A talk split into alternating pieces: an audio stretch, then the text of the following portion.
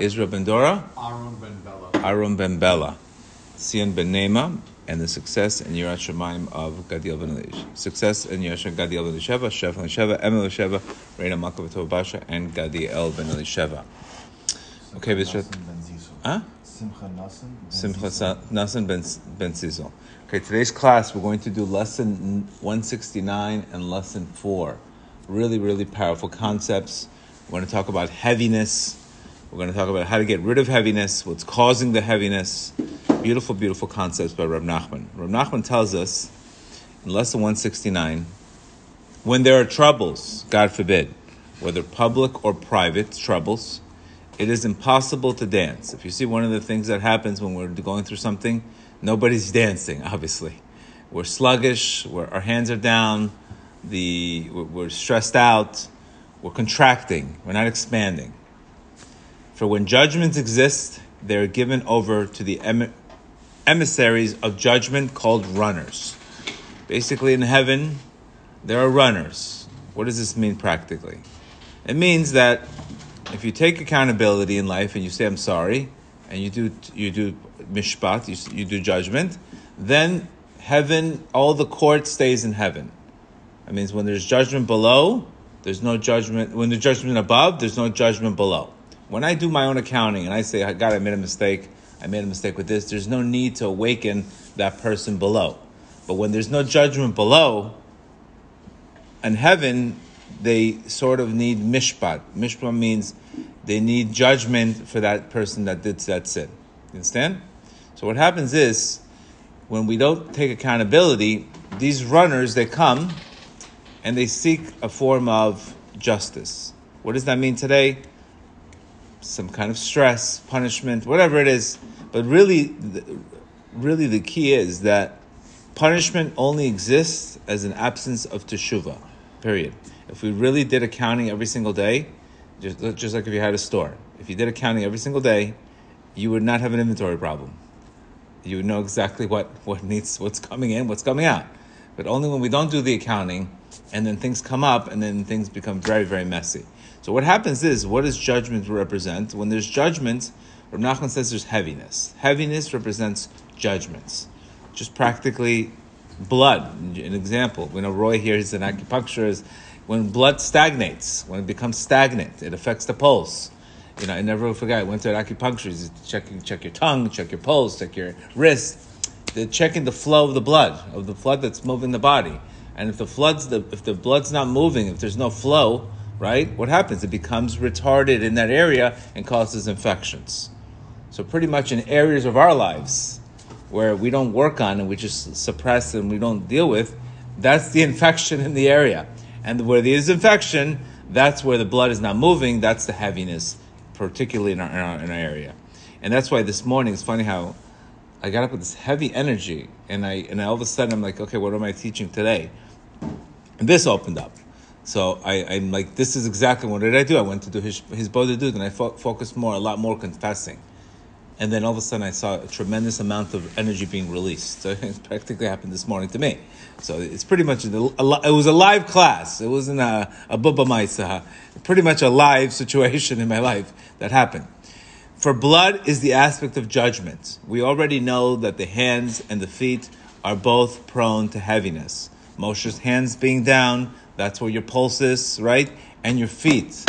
When a person's depressed, when a person's, God forbid, sad, he's not moving. His feet are stuck. There's a stuckness of energy.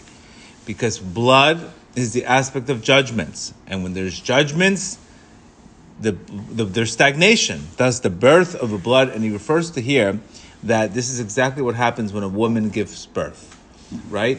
Before she gives birth, all the blood rushes to the thighs, and then there's a state of danger. And then once the baby's released, she says, thank you to Hashem.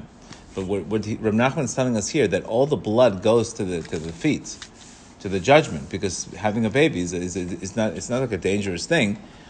It's a time of danger. It's a time of a sakana, God forbid. So that's a time where all the judgment goes to the feet. And then the blood departs and the person gets, God willing, saved. But this word, Rav Nachman is telling us that, as our sages teach us, the time that you are filled with wrath against them, like a pregnant woman. So heaviness practically in our lives, when we feel heavy, there's a chance that there's unmitigated accounting that has not been done in that area. There's an area of our lives that we're not dealing with, that we're just suppressing. And that's the problem with suppressing. And that's the problem with not dealing with things. It just accumulates. And this is how people become, God forbid, overwhelmed. They don't even know where to start. But our bodies also. When sin accumulates, it starts affecting the flow of spirituality in a person's life. And it makes a person extremely heavy. Heaviness. This is why Rav Nachman says it's impossible to dance. You know, there's times where we it's not the ability, your ability to dance, it's you have no energy. And the energy is because the energy is being stagnant. And when there's stagnation, that means something is stuck. What we need to do, just like you go to a massage, just like you do anything, is you need to find out and you need to start releasing it. I want to talk to you how to release it, okay? We, therefore, at a time of trouble, God forbid, it is impossible to dance, because dancing, at the end of the day, is the solution. The solution is joy. You understand? If I see that situation for the best, and I start dancing in the beginning, and I start thanking Hashem for that situation, I wouldn't be stuck. You understand? Once I'm in dancing mode, that means I've released all the negative moments. That's how you know. It's an amazing, you can do a litmus test. So how do you know you had a good meditation? How do you know you had a good hisbodedut? It started with a broken heart, and after the meditation, you have a sense of joy and relief. You came with a broken heart, but you're left with joy. That is the perfect hisbodedut. You came in broken, and you came out happy. It's exactly what's supposed to happen. If we're coming out of hisbodedut, if we're coming out of a meditation or a prayer still heavy, that means stuff has not been released. You're hitting the wrong issue. You're probably trying to change somebody else instead of focusing on yourself. And that's how, it's always the indication. That's how I know. Creator of the world, teach me where this heaviness is coming from. Because the feet always represent judgment, din, exactly, heaviness. And this is why Tomer Devorah, like we spoke about yesterday, is the ultimate letting go.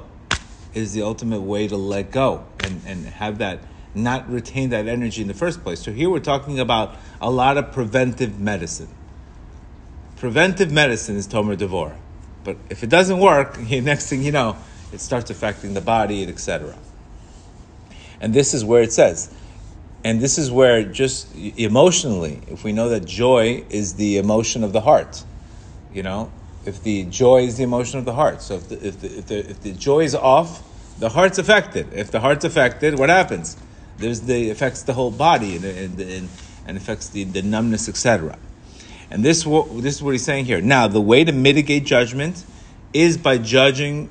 A person should judge himself constantly. That is, whatever he does, he should judge and evaluate himself in every aspect. The Breslovers were called vidunikers because they were always in mishpat. They were always judging themselves, and the whole world's making fun of them. But they always said, we want to be in state court. We don't want to be in federal court. I know in state court, I have a better chance. Cases get dismissed in state court. But once it gets to federal, it's a different judge. It's a different accusation. You always say it. That's the first thing they ask you. In what court is it? Federal or state? State. Oh, it's okay. Baruch Hashem. Federal. Oh. You know, there's a sense of seriousness when it's in federal court. Because in federal court, it's a whole different ballgame. It's a whole different ballgame. We also want to keep it in state court. You want to keep your judgment. You want to be the one judging yourself.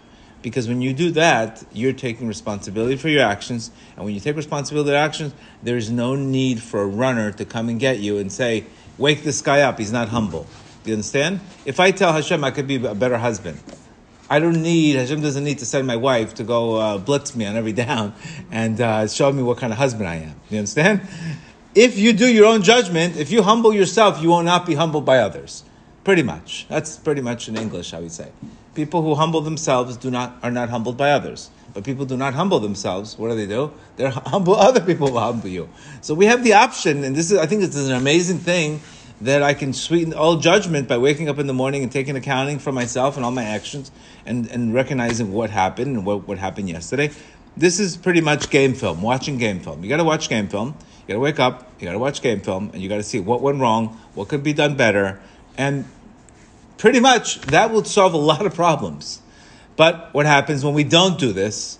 Things accumulate, we become heavy, and then we seek escape to fill the void. And that's, it's a whole different Megillah. Now you got a problem with pornography. Now you got a problem with food. Now you got a problem with this.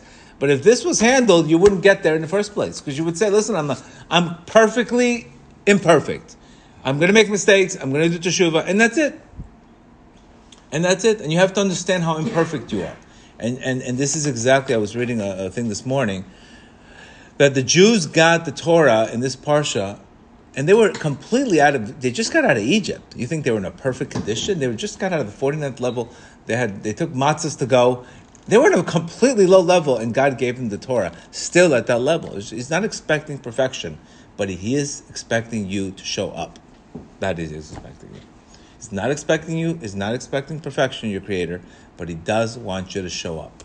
When you don't show up, he gets upset. You do have to show up. When you show up, that's half the battle. This is why your ratzon, person's desire, is rewarded more. Person can get credit for not even accomplishing something as long as he had the desire to do it. Where did you ever hear that concept before? Because your creator's intent, your creator's intention is your desire, and this is what he's saying here. The way you should do this is you should probably do accounting. Okay, I did this wrong. I was snapping and I snapped at that person yesterday. I could have been nicer. I held things in. I was very with my time. I watched inappropriate things. Just even if it's shameful to say it, let it out. Because physically laying it, speaking it out, we're going to talk about it. There's a spiritual situation just speaking it out. This is why we say the vidui. We daven.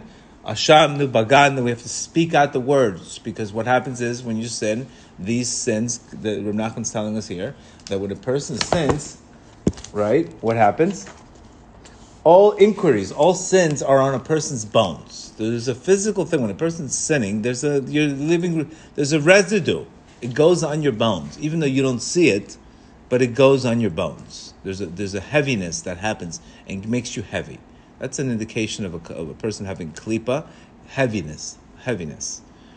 As is written, and their iniquities are etched on their bones. Each sin has a specific own combination letter, and it's funny how we speak about the sexual immorality, that sin always affects the lower back, because it comes from the spinal cord. The lower back, 100%. Lower back. I can never be a chiropractor to tell you that. It comes from the eyes, it comes through the spinal cord, so the pinched nerves, the lower back, that's very connected because there's no fluid. The lack of fluid causes a lot of times a weak spine and causes the lower back. In Chinese medicine, the kidneys have to do with the lower back as well, because that's the essence, and you're depleting your essence, so it affects the lower back. Beautiful, beautiful. See, Roy, we got an expert here talking about the connection between the kidneys, right? So it's all connected. Everything's connected, but I've read spiritually sources that there is a connection between lower back pain and a problem with that. Also, because practically it's the yesod. The yesod is right where the lower back is. That's exactly Kabbalistically where it is. But when there's that, remember, when I'm completely healthy, that means I have 100% godliness in my life. But when there's an area where I'm sick, that's called chole. Chole means halal. There's missing light in that area. There's no light in that area. If there was light, there would be healing. The fact that there's no light in that area, that's the sickness. Halal. So what we have to do is we have to bring the energy of God's light back in that area of our lives. And he says when a person commits a particular sin, a negative combination is etched on his bone. This brings the spoken aspect of prohibition, of transgression, of impurity. So this is why, if you see in the Parsha, that in the Parsha of... in Bereshit, not in Bereshit, but I forgot which Parsha it was, but it spoke about that Yehuda's bones were shaking. And Moshe Rabbeinu it was a confession, and then Moshe calmed those bones. So our bones shake when we sin. There's a shakiness, there's this agitation. It's a klipa, it shakes. But when you control, this is why people are anxious, they're shaking. Lack of trust in God, you let a negative energy come into you. That is a shaky. There's a shakiness. There's a physical aspect. Rav Nachman also calls it the storm wind. the constant agitation. But there is an aspect. So when you confess, you sort of release that negative permutation in that body, which is very, very important because you'll feel much better because you have just released. Remember, when you, what do people normally do though? They make a sin, they get shame, and they run away, and they do worse things. That's the worst thing you could do. That's the worst thing to do. The most important thing is you make a mistake, you confess, I made a mistake, Hashem, I'm perfectly imperfect. Like you said, you took us out of Egypt. So you put me in Egypt, and I know you have the answer only. But you have to also come to the realization how imperfect you are and how many mistakes you're going to make. And you have to judge yourself favorably. Because if you don't judge yourself favorably, you're not going to be able to approach your Creator and say, I'm sorry. If you're going to have all the shame, you're going to run away from your Creator, and what's that going to help you? You're not going to get this accomplished, and you're just going to add another addiction. And that's pretty much what happens. All we have to do is show up to the big game and say, Creator of the world, I'm sorry. You know, you're the only one that can get me out of Egypt. I have to build my ratzon. You should never be upset by the lack of progress. You should just build desire. Desire, desire, desire. That is your main job, is to build that desire with any habit that you're not working, you're not succeeding. The reason why we're not succeeding in that habit is your Creator wants a lot more juice out of you. He wants more prayers, more. Constantly wants more. He wants to see how much you want it. That's our job, is to build desire.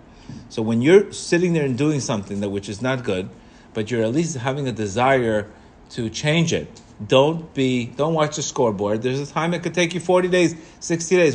But the worst thing you could do is avoid responsibility, justify it with some stupid answer, and run away. That is completely, you're going to automatically expect judgment in that area. Because clearly you're not seeing it the right way. And this is where he's saying here, when there's judgment, when a person judges himself above, there's no judgment below. I mean, go to any criminal and say, listen, confess and you're clean. They'll all be, of course. We also have to recognize that this is the key. That's all you have to do. And this is why Rabbi Nachman's teachings, the emphasis is so much on dealing with sadness and depression and heaviness and the story and a constant what we have to deal with, difficult people. He's telling us, you're going to get to this point where you're going to get heavy, but let me get you out. And through confession, I promise you, I did this morning, it was a complete release. Could have been that I didn't do it for a while. That's why I'm feeling so much negativity. So anytime I feel negativity, I feel too much heaviness, there's a release that needs to happen. When you're going to the acupuncturist, the cryotherapist, and you still have the pain, that means there's other spiritual issues that need to be released. And I promise you, I did it, and it was a complete release. And this is what Rav Nachman tells us, something very unbelievable. He's saying, judging oneself refers to devotional practice, Rav Nachman says, of his bodhidut. So Rav Nachman tells us here something very beautiful. And he says that, in addition, I have found this corresponding, that God will save the covenant for you. For when a person merits joy, then God himself will safeguard the Brit for you. He will assist you in guarding the Holy Brit. This is because the main blemishes of the Brit is sadness. So now we have to recognize, he's telling us something very, very deep. Pretty much, the cause of my addiction is sadness, and the remedy is joy. Right there is in the answer. The answer is right there. How many were too busy trying to fight the cravings? You get me? We should find out, why am I going this place anyway? If I'm only dealing with the cravings, this is like what America's doing. Only dealing with, if you get it, no, get to the source of the issue. What's causing you to be sad? What's causing you to be sad? Instead of a person having limited willpower when he's got these cravings, what are you going to do? You're going to give the guy Consulin medicine just to beat the cravings? That's not getting to the source. So this is what Rav Nachman says, when you beat the sadness, you beat the addiction. If you beat the sadness, you beat the addiction. And this is where you could see the connection between self-esteem and so that. I will help you. Here's what we're saying here. I will help you. For the blemish of the Brit comes because of the evil sources of L-I-L-T-H. And L-I-L-I-T-H refers to, in Kabbalistically, as the word meyalelet, which is the aspect of sadness. Therefore, the main guardian of the Brit is merited through joy. This is because through joy, one merits to have God himself assist him in helping him. We could take this formula to pretty much absolutely everything. What got you into the problem is the sadness, because we lost our faith, we didn't have the right perspective, etc. What's going to get you out of it and be freed, like the pasuk says, through joy, you will leave, you will flee, is a different perspective in that situation, right? First, you got to change your perspective on how you're viewing that situation that's causing you sadness, and you got to rewrite the story. And when you rewrite the story, you'll be happier because you give it a different meaning. Then you're not going to seek the relief as far as the relief of God forbid sadness, but you could see the connection here. That when a person has that, when a person stays b'simcha, you got saved on everywhere. Because I can get saved if I could stay in bounds in my life. If I can at least just stay when I don't see something in my life that I don't know what's going on and I can't understand it. I can surrender. I could do whatever I had, but whatever, I'm not going into sad. I'm not going into that space, because that space, I lose my willpower. And then more importantly, I lose my divine connection. Because Rav Nachman tells us very simple: person's depressed and this person's sad. He's all this. He loses the divine prophecy. He loses the signal in heaven, and that's more importantly. Because how in the world are you going to beat that with no signal in heaven? How in the world are you going to beat it? Not possible. This is why you could see the 12 steps: surrender, stop, cut the bleeding, time out, cut the bleeding, surrender. You've done enough damage. Now it's time to restart over. It's pretty much God's telling us you have an option to surrender. But just first, instead of dealing with the issues of stopping the cravings and stopping the seek, why am I sad in the first place? Because if I'm going to be happy, if I find joy in my life, whether it could be changing the way I look at situations in my life, wherever it takes me to get. Reb Nachman says, whatever's going to get you to joy in a kosher way, get there. If you have to work out, if you have to kickbox, if you have to go watch jokes, do what you have to do. Because if you fight this one, you're not going to deal with the second one, which is Lilith, and that's a much harder one to get out of. By the way, it's much easier for me to fight the first sariyagong, which we all have to go through, which is called life itself, how difficult life is. If I can fight that one, I'm not going to have to fight the battle with my addiction.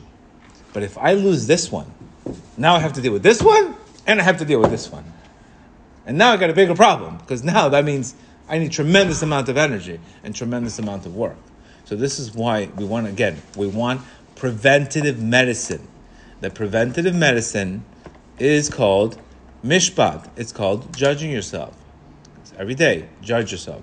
Did I treat that person right? Did I lash at that person? Could I become better here? So all your creators is waiting for you is just to watch game film. And when you take inventory, this is also a 12 steps. Take inventory. We tell them to take inventory. I believe it's the 11th step. No, it's not. I think it's the 6th or 7th. But the fact that they take inventory, because they want to sweeten the judgment. There cannot be these runners. These runners only come when there's an absence of judgment.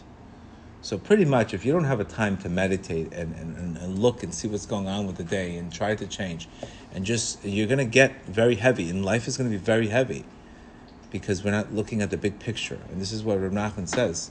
First thing in the morning, do the mishpat. Cancel the judge, cancel the court. Somebody told you, listen, you can talk to the judge, your court date at 10 o'clock. You can talk to the judge at 7 o'clock before, and you could try to make a deal with him. You will be so fast going up. Wake up in the morning. You will be at that courthouse right away. You will be there. You have to look at it exactly the same way. The Yetzer Hara wants these runners to come and seek justice. Because remember, the Yetzer Hara is into the justice. They sin, they don't deserve it. That's the Yetzer Hara in our lives.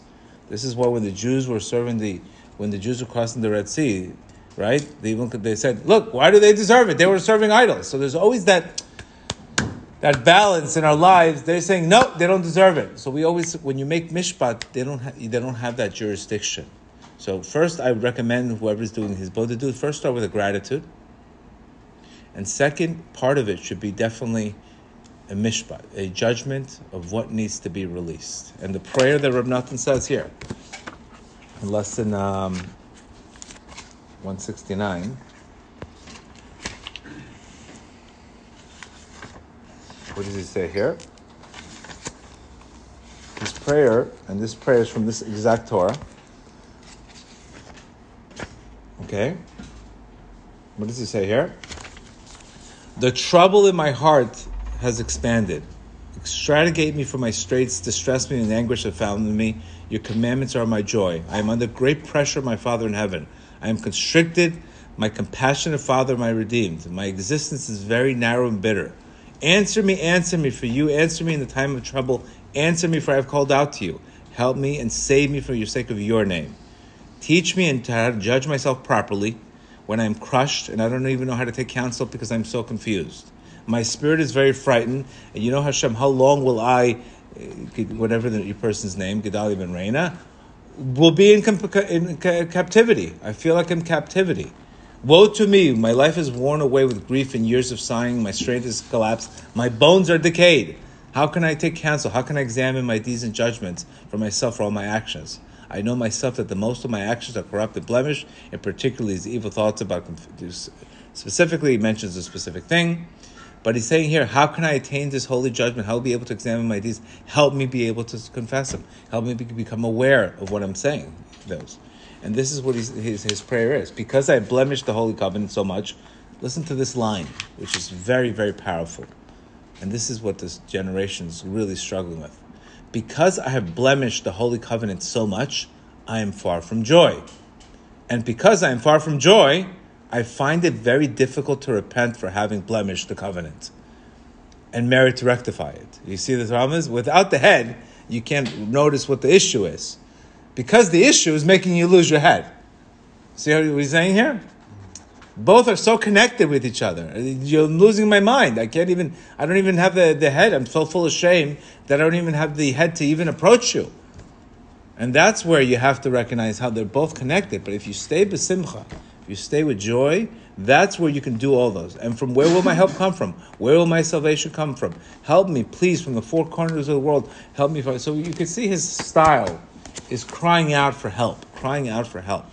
And recognizing that, let me know exactly what I need to do in the mishpat. And we all do this, but you should do this. You shouldn't be ashamed. Your Creator gets nothing from you walking around with shame. Promise you. You're embarrassed. You made a mistake. We're all under tremendous stress. We're all going to make mistakes. We're all snapping at people. We could be treating people nicer. We could be judging favorably. We could be more scrupulous. We could have more kavanah and davening. There's a million things we could do. A million things. But if you say, I can't do all this, I'm checking out, that's not the answer either. This is what Rav Nachman says, do what you can with what you got. If you only have this, come with me with what you got. Even said, a little bit is also very good. So the approach should not be, well, it's all or nothing. If it's not this, it's nothing. This is how people think. This can't be an all or nothing. Come to him with all you got, etc. And then he will do the rest. He will do the rest. And this is where you have to recognize, if you stay besimcha, if you stay with joy, that means you have to go and rewrite, whether it's the past that's haunting you, whether it's people's opinions, you have to rewrite that story, and then you will be safe from your addiction, very much, because your Creator will give you the strength to fight it. But if I don't have joy in my life, what's going to happen? I don't have the head to even know, to have the awareness of what I'm doing. May Hashem help us all, that we should all be zochet. Spend at least 5 to 10 minutes on Mishpat today. And you will see how addictive it is, because you'll see how everything gets sweetened. Your marriage gets better. Instead of always, we wake up, who can I blame? We wake up, who can I project? This person may. We're waking up the wrong way. We're waking up the wrong way. And this is where Reb Nachman really, really tells you the connection of Vidunik. This is what they were known for. They were really known for the constant confession.